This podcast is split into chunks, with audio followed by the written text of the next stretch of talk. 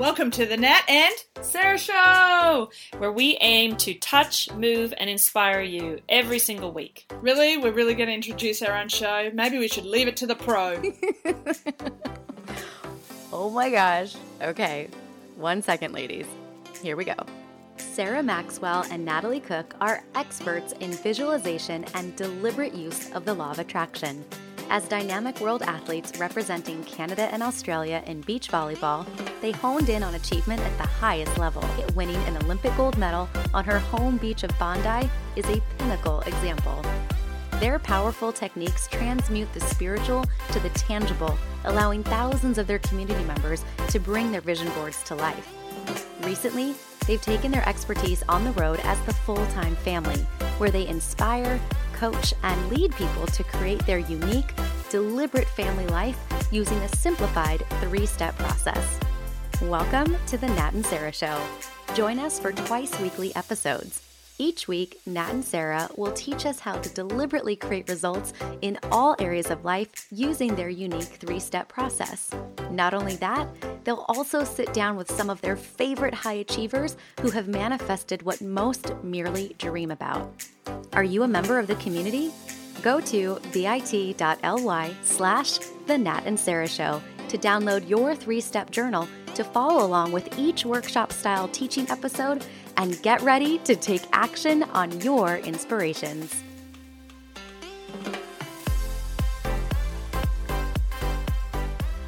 Okay, today we continue the conversation with a really inspiring woman. But before we begin, a lot of you have been listening to my voice and might think that I've, you know, transitioned, but I haven't. This voice is like just some crazy Darth Vader um, allergies since coming back to Australia. So I wasn't going to say anything about my voice, but I thought I would just pre-frame that a little bit. So um, now let's get on to what's really exciting because the woman that we get to speak to today has experienced much of what life has to offer.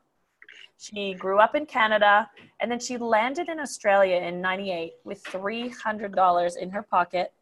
Yet she somehow went on to create, build, and scale seven businesses across two countries. She's won awards such as the New South Wales Telstra Young Business Woman of the Year and Small Business of the Year, as well as the BRW Fast 100 list for her successes. Yet somehow, Andrea Culligan ended up in an ashram in Cambodia she traveled for two years in India and Bangalore. She started a whiskey in LA, as you do. She sang in bars in Nashville and worked with meditation specialists in Vietnam as her retort. So I guess you could call this a version of finding yourself. And now she's settled into Sydney as partner within Deloitte Private, where she uses her private experience to help fast growth scaling businesses limit the risk of failure. So clearly, Andrea, you pack a punch, and I'm so intrigued, like really, to find mm-hmm. out how you've honed such diverse life experiences into now helping other people. So, welcome to the show. Thank you. Thank you so much for having me. Oh, I'm just, like I told Andrea, um, this is amazing because the, the podcast reach has reached a place where this is somebody who I've never met in person before, but one of our amazing contributors said, Hey, you've got to speak to Andrea. She's got something to say. So Thank Aww. you. Hats off to you, Marie Doyle, one of your amazing friends um, who um, put your hat in the ring. So, yeah. Look, you have a very adventurous spirit. So, when you left Canada to brave the big island of Australia, were your hopes and dreams for what was to come anything like what it ended up being? Such a good question. Um, so, this is going to sound a little bit wankery as I start off, but um, hopefully by the end of this story, you'll realize I'm not, and it's just a place of gratitude. But I'm currently sitting in Sydney, Australia, in my office in one of the most successful, fastest growing consulting firms in the world in a senior leadership position overlooking the Opera House and the Harbour Bridge. Um, hmm. And that is so far from where I started. And I, I only uh, started Deloitte about five months ago. Prior to that, I've been running my own businesses my whole life. But when I was 15 years old, um, I'm from Edmonton, Alberta, Canada. So uh, we're both uh, both Canadian, but uh, I'm from the not nicest city in Canada. You know, it's good to live in, but it's not generally the tourist destination. And and when I was growing up as a teenager, I used to pump gas or pump petrol, uh, you know, full, full service petrol stations. And, uh, you know, I was 14, 15 years old, working at a petrol station in minus 35 with these grand visions of being a secretary. Um, you know, that's, that's what I was going to do. And, uh, and I just knew I wanted to do something different. Initially, as a kid, I wanted to be a marine biologist, but then I found out it was like 11 years of university and, and the idea of spending another day in high school, let alone university, was just not uh, palatable to me. So, so you know, here, here I was pumping gas, thinking, "Hey, I'm going to be a great secretary." So, so I sit here today, and you ask me the question, "Do I think I would be here?" Not in a million years did I think this would be my life. Not one chance uh, in in absolute any planet did I think this would be my life. And every day I'm incredibly grateful uh, for the experiences, huh. Both good, bad, ugly, that it's given me. Oh wow! Now I'm even more interested in that formula of how that mm-hmm. went from pumping gas, petrol, we'll do our best not to speak Canadian. You did say wanker, so you know we're we're well off into the Aussie sphere. Um, yeah. But everybody will get used to our interesting accents. But okay, so basically, you had a dream for your life. It all seemed a little bit too hard. However, you did end up on a plane, you know, across the world, yeah. ready for an adventure. So you were up for some life. Is that right? Yeah, yeah. I look.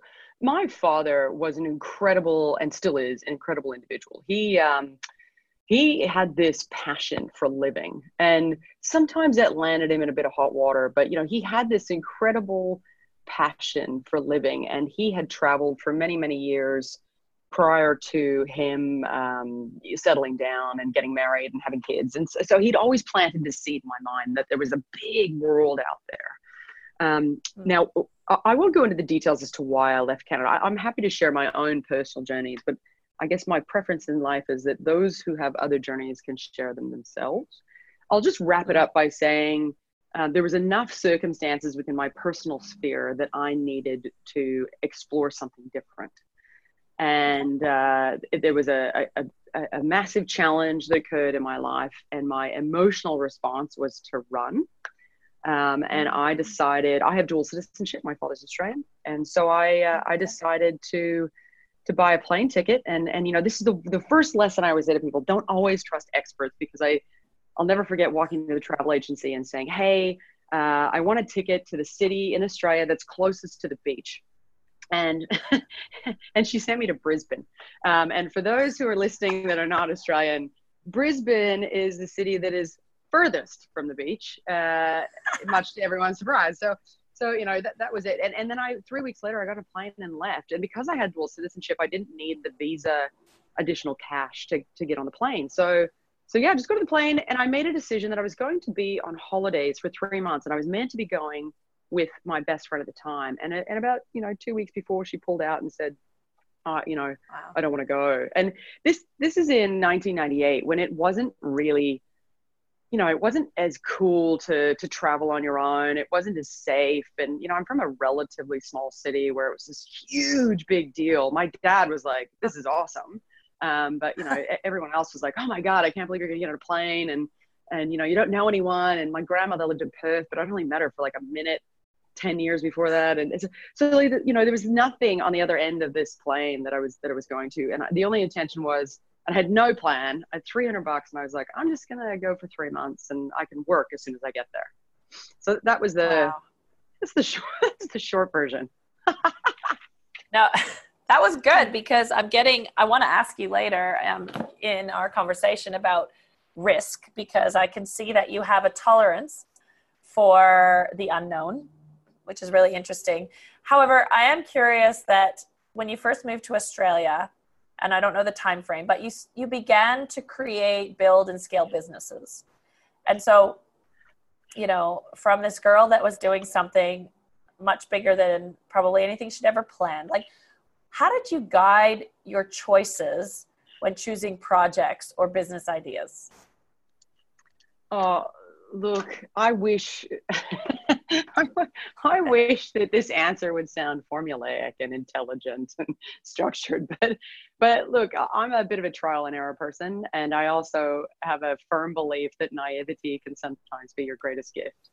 Um, I started uh, working in Sydney it's, it's a bit of a funny story. So in, in 90, uh, 98 and early 99, I actually traveled around Australia. So I guided kayaking trips out of Southwest Australia. I sang in bars in Coober Pedy.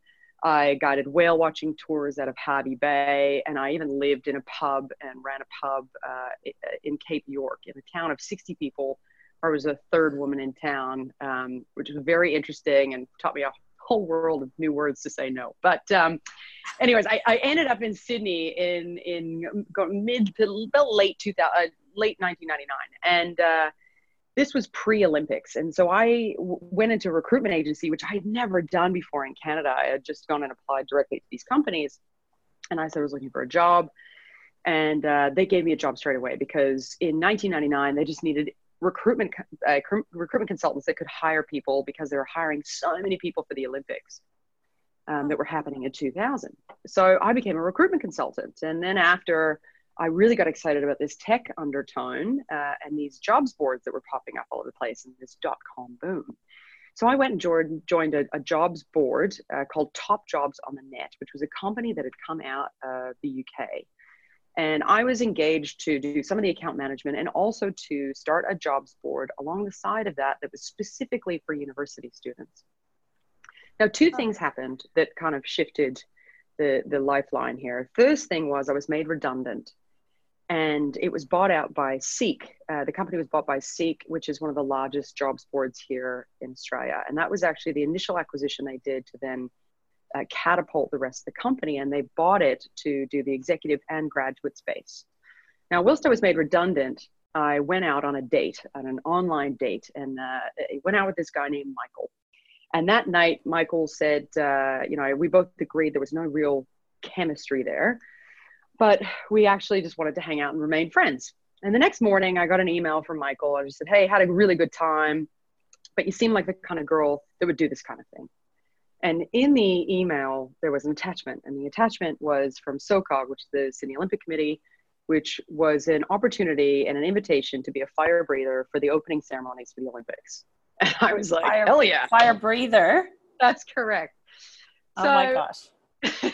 so myself, along with 290 other people, learned every weekend and twice a week on how to be fire breathers and, and according to this choreography uh, for the opening ceremonies for the next three months. And I decided I wasn't going to work. I was just going to have some fun. Um, and I did this and then went to almost every single Olympic game that I could. It was, it was such a powerful time to be here in Sydney. Um, wow. And through that, so, so a bit random. But then the second thing that happened is that there was a couple of guys starting an online community for university students. And they needed someone to come in and hustle. And look, if there's one thing that I was taught was a sense of hustle. You know, my dad was in the car business for 40 years, 50 years. And uh, I, I watched him grow up, you know, growing up, I was on the car lots with him. I worked at the car dealerships. There was this massive sense of hustle. And so I said, yeah, yeah, I can do that. I, you know, I can go and sell job ads on a jobs board. And uh, so I started as soon as the Olympics, kind of halfway through, I started with this really small startup, which was myself and one other guy and two silent partners with this online community for university students that was starting a jobs board for university huh. students. It was the first of its kind. We were building, you know, LinkedIn for university students, and it was the first ever free email service in Australia. So that was my first, uh, I suppose, foray into what this entrepreneurship game could look like. And then three wow. months later, my only other colleague uh, unfortunately decided it wasn't a path he wished to pursue, and they offered me his share and I became wow. a shareholder within that business. And within six months, um, we had the dot com crash, and I had to learn the power of the power of the pivot. And uh, and there from there on in, the hunger, the drive, the hustle, um, I suppose, kind of takes it into the next phase of that story. But that that it's it's kind of wow. interesting how these things shift our lives to, to get to this point.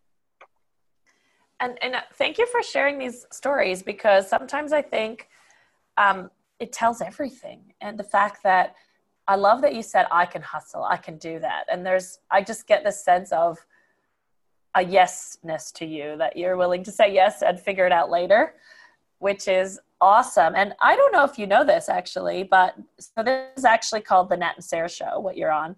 Um, So the other half, Nat, did you know that she competed in the Sydney Games? I did. I did. that full circle moment, like just knowing Yeah. that you were the fire breather. I have to tell her about that. I didn't know.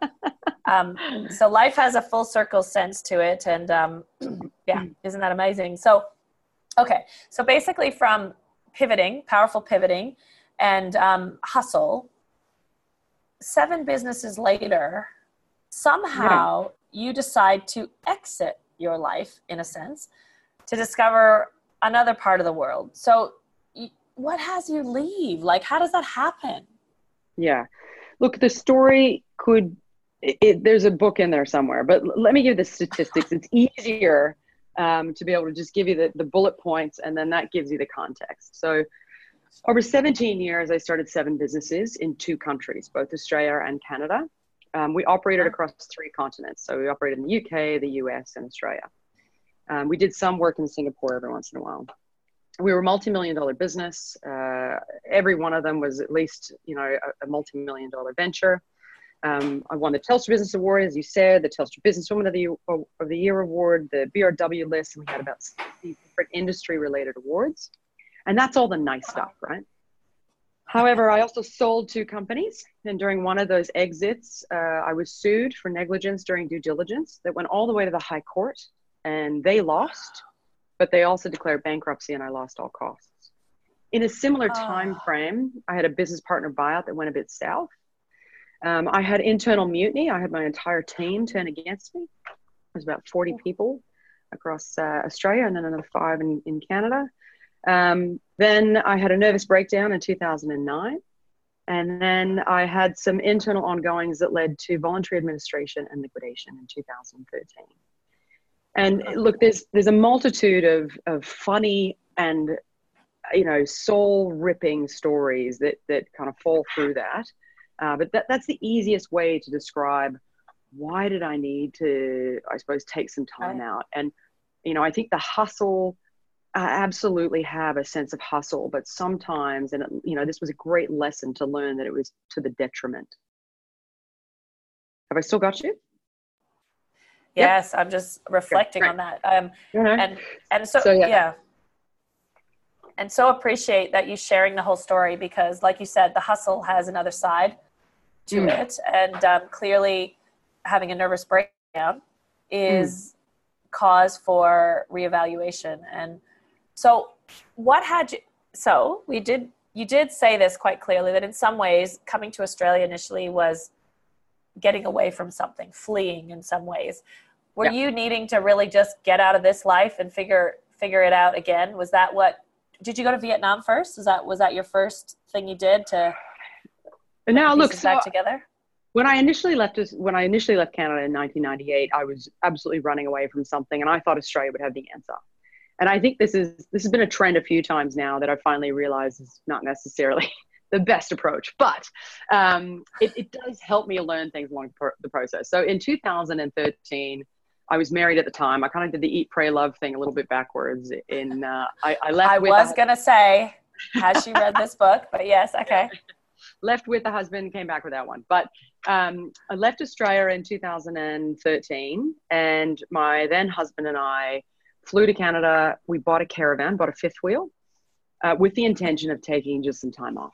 And I might consult from the trailer on. I had one of the businesses I had was a branding agency, and I did a lot of business advisory work and board board roles, so that I could do that remotely. So um, flew to Canada, bought this fifth wheel, and toured all around Canada, mountain biking, uh, hiking, fishing, swimming, and I slept for probably six months, uh, for you know, for 14 hours a day for about six months. It was a, just a really, wow yeah, I was ex- I was absolutely pummeled. Um, and and we decided before we left, we are going to sell whatever we had left.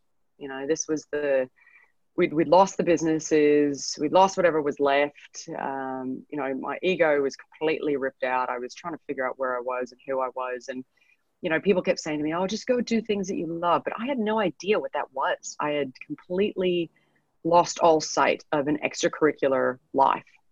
So here I was in Canada. We did that for six months. And again, a whole other series of situations that had us in these really cool towns in southern British Columbia and northern BC off the coast in the Queen Charlotte Islands, now known as Haida Gwaii. Um, just some really amazingly beautiful situations. But we also wanted to explore other areas. So we camped around Iceland. So we went to Iceland and toured Iceland, ah. did a bit of Europe. Uh, we went to Cambodia and toured around Cambodia, spent some time in an ashram uh, with, uh, with some yogic gurus. Went to Vietnam and worked with a meditation uh, expert who was, funnily enough, from Toronto. Um, of course. And uh, of course, of course. And then, um, and then also did India. So I had a, a, business partner that was based in India, and we'd done a lot of work on youth unemployment here in Sydney and trying to resolve the issues here in Australia. And a very purpose built individual that I really have a huge amount of time and respect for. And uh, was going over to India for his wedding, which you, if you've ever been to an Indian wedding, that is epic. Uh, and then we ended up deciding to, to tour most of India. So we did, you know, planes, trains, automobiles uh, in India, and also spent some more time in ashrams in the southern uh, southern India, and and uh, and really getting to know ourselves. Then came back, skied for a season, which I highly recommend. Um, and then and then did a tour of all the US, and I just started getting really bored, really bored, and also really clear. So I also did all the landmark stuff um, which a lot of people have a, diverse range of opinions about. It helped me get rid of a lot of guilt and shame and fear that I had developed uh, over the loss of the business and some circumstances prior to. And it helped really kickstart the personal growth journey that I wanted to go on. And I read, I think, 60 books and I engaged a coach and a therapist, and then just did advisory work and started to get back into the tech space and back into the entrepreneurial space. Um, and then through this process of really getting back to know who I was, which was hard, you know, like one of the one of the steps I had to do was I had to phone uh, ten of my closest friends, and I had to ask them what they could count on me for. How do I show up? What opportunity they see that I'm missing, and what can they not count on me for? And all of my girlfriends are powerhouses. You know, let's use Marie as an example, right? Every one of them owns a business, doesn't take any prisoners, is very clear about who they are, um, you know, happy to provide feedback because it's coming from a genuine place. So this was terrifying, um, you know, but that's just one of the things that I went through. And, and it was so enlightening for me um, to realize that all those things I was really ashamed of about myself um, were actually the things that people wanted to be around.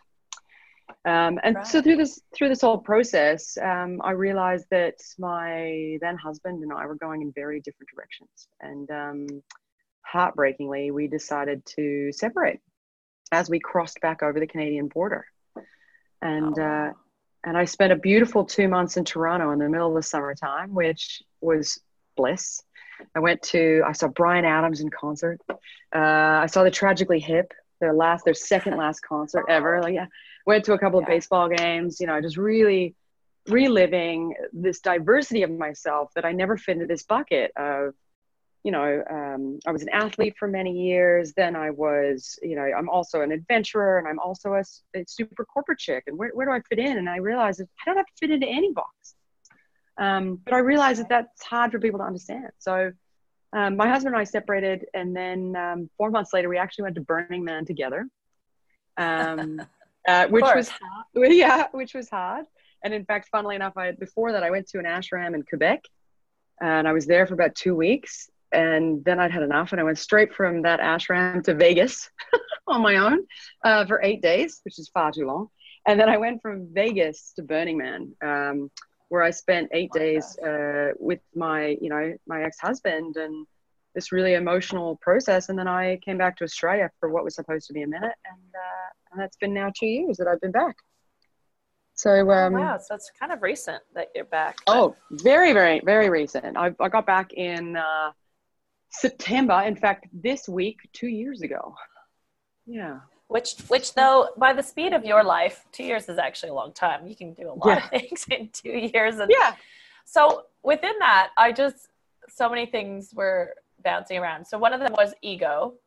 And what did you learn about ego when you went from a place of um, like high flying hustle it, it, must have just all been happening all the time You're, i can imagine your phone on your ear all the time too sitting and meditating. Like, contrast this for me. Every, basically, every single thing you just said for me felt like contrast. So when you were saying mm. ashram in Quebec to Vegas, you know, everything just felt mm. like here to there. So, so talk to me about contrast a little bit. Yeah, look, I think first of all, I came to terms with, and I, it's probably only even recently that I've come to terms with that it's okay to be all or nothing. It's just understanding where the lines can potentially, they need to blur a bit instead of being hard and fast. Um, you know, I love all out. I love all in. If I participate in a sport, I'm all in. If I join a business, I'm all in. If I'm part of a team, I'm all in. I cannot half-ass it. Um, and and that's again kind of where that hustle and drive and determination comes into but you know if you give me a sunday and a rainy day i will not leave my bedroom for the whole day i'll have breakfast in bed i will watch netflix all day i love the all or nothing and i used to really struggle with that and then i just actually it's just who i am and i like the contrast between both and i've become better at being able to transition through very quickly now. So through meditation practice, you know, I can be, I do on average between 10 and 11 meetings a day. I probably do close to 75, 80 hours a week. Um, and I can run into every meeting and be present in every meeting. Um, and then walk out of that meeting, run to the next meeting, and be present in the next meeting. And, and I think that those are skills that I've developed um, through working in diverse backgrounds and scenarios. And, and then sometimes I also need to just chill out a little bit. yeah. That's awesome.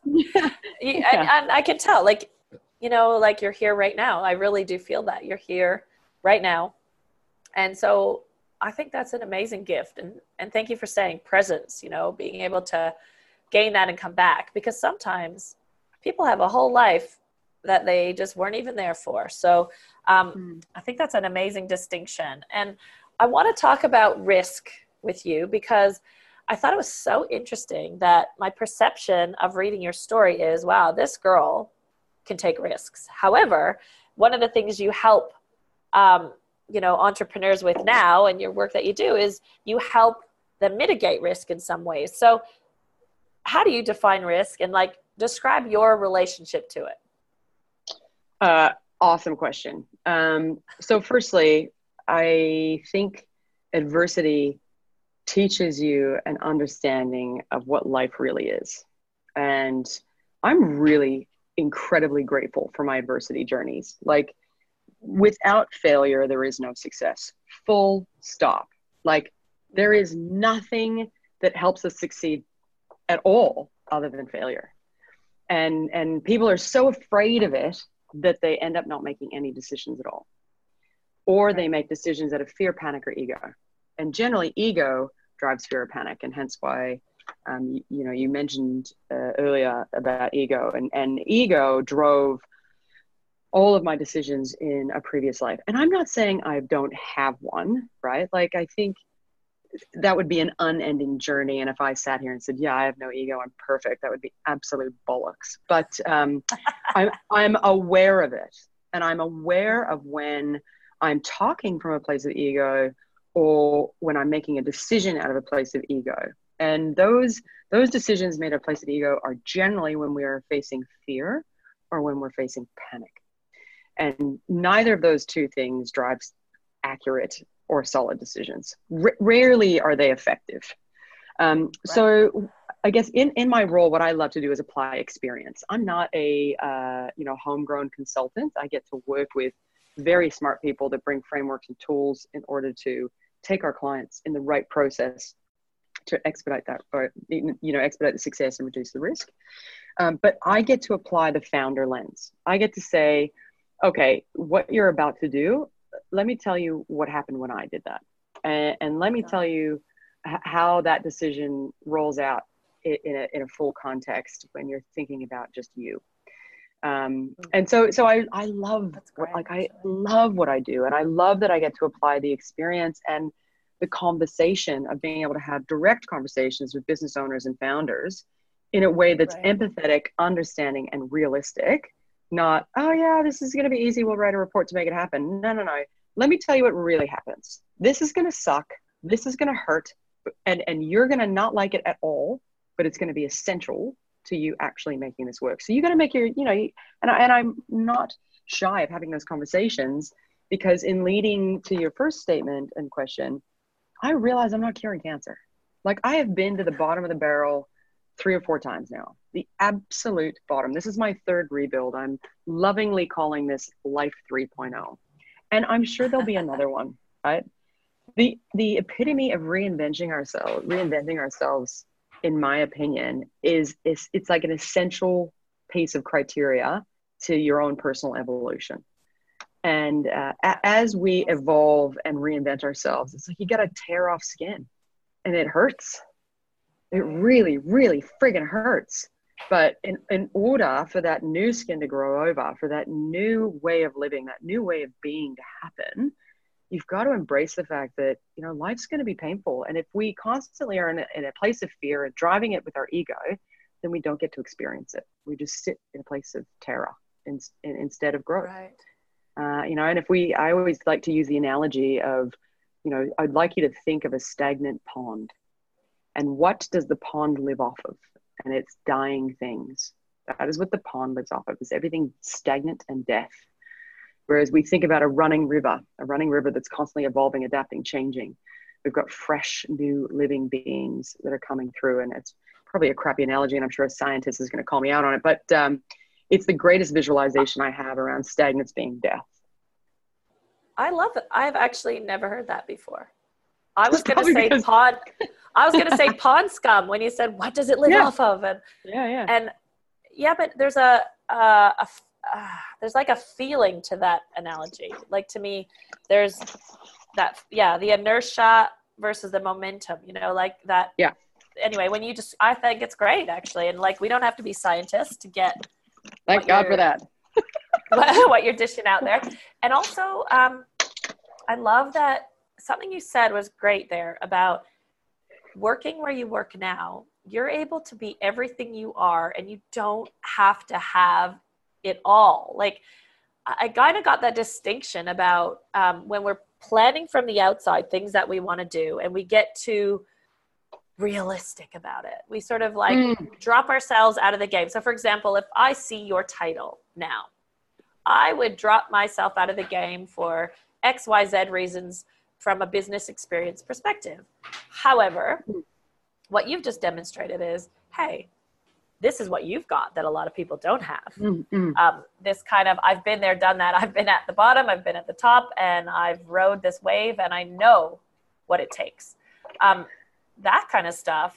Yeah, I, I just think it's really encouraging for our community to not um, pull yourself out of the game too early. I think that often happens. It's like we make up a story about what we can and can't do even before we don't like we don't actually go for it. Um, so I just I want to it- cover yeah. three. Can I cover? Can I totally interrupt you? oh, but this- please. this this part of this puzzle really excites me right so so there's four key things to this in my opinion Yeah. so Yeah. firstly the minute we are comfortable with failure none of that shit matters like Huh. The minute we get super comfortable with failure and understand its position and purpose in our life the more we will sit in the uncomfortable situations in order for us to grow and contribute it is it's it, it's critical absolutely critical the, the second part is manifesting, which is a lot about what you're, and this is all my opinion. So, you know, take this a grain of salt. But the second component, you talk a lot about manifesting. Manifestation, a lot of people consider, and, and I love Joe Dispenza's approach on manifestation and really getting clear about what it is. But you'll notice that what he focuses on is how we feel in those situations because the energetic reflection of what we feel about our manifestation is actually what will bring it to fruition. If we are not incredibly tied to the process of which that manifestation reveals itself, then it doesn't matter because all we are manifesting is the way we are going to choose to feel when those situations are revealed, right? So, and that's what manifestation in my experience and in my approach has always been about. And I use manifestation when I work with founders. I make them meditate before we do workshops. I make them do visualizations. They think I'm batshit crazy. Um, so, so those, those are the two. And then there's there's two more. The first, which are kind of stories. The first one is imposter syndrome. So, you know, I get it daily here. I am the only female partner in my area of the business across the country.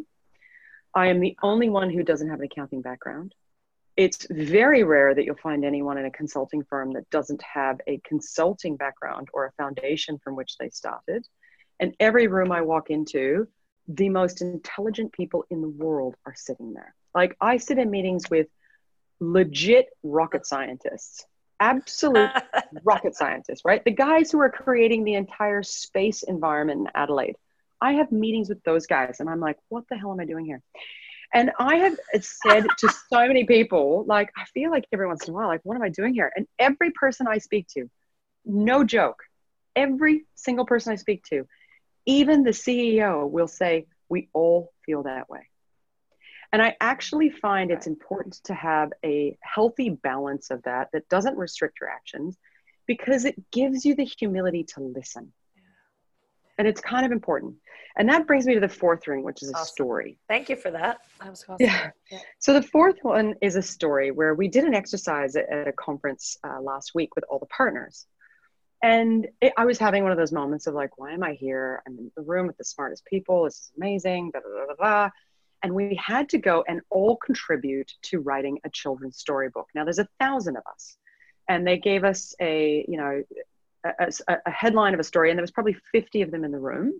Uh, different story options you could choose from, and you could write one line, and then someone else could come and write one line, and we were going to collaborate to create these children's storybooks. And one example is I went over and I joined a group.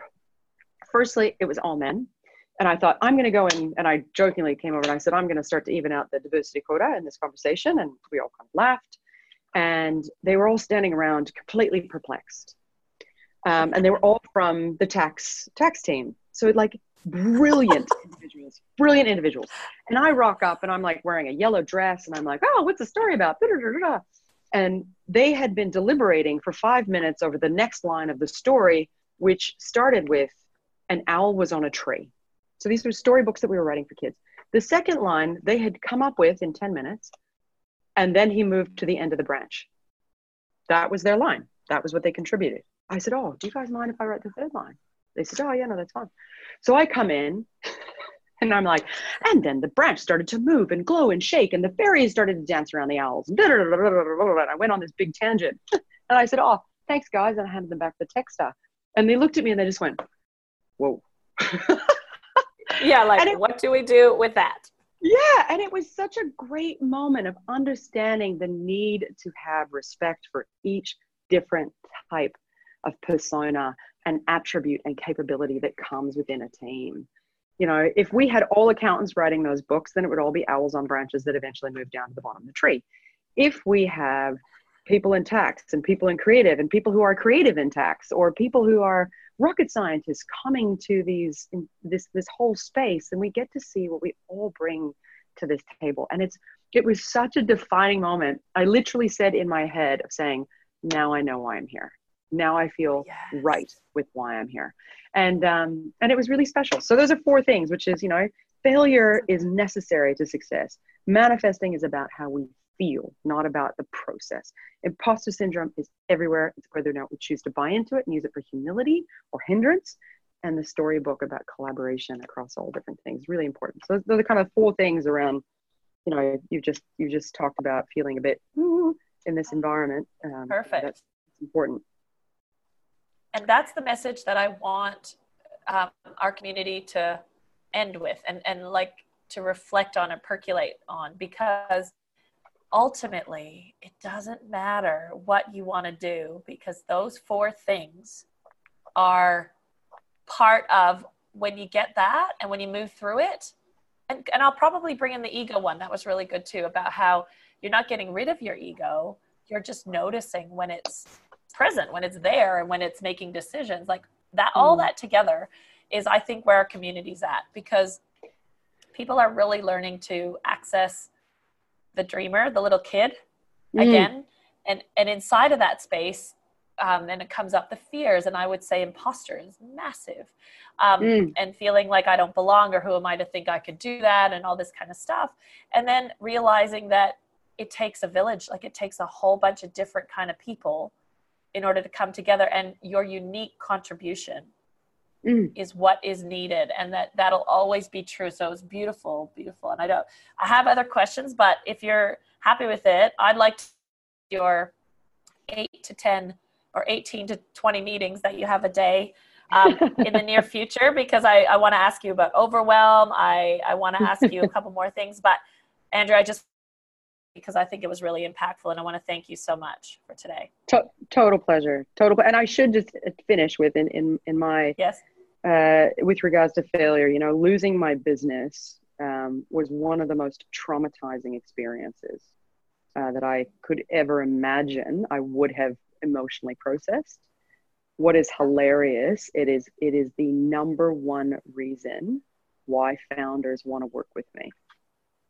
The number one and and I realized that the important way of me building approachability um, and and respect was I had to lead with my failures versus lead with my wins. So it's a really important shift. You know, once I got comfortable with failure, started to share it, people were like, "Oh, so you actually know what risk is. You actually know what to do and not to do." I've done both sides of the fence, right? And uh, and and they're like i want to work with someone who knows how it feels because you know how it feels not just what to do and that was it it was an interesting response Wow. so again you know failure is critical um, to our success Wow. Uh, But I'm getting a lot from that. It's, when I don't respond, that's what's happening. My cells are realigning. So just so Ah, you know, cool.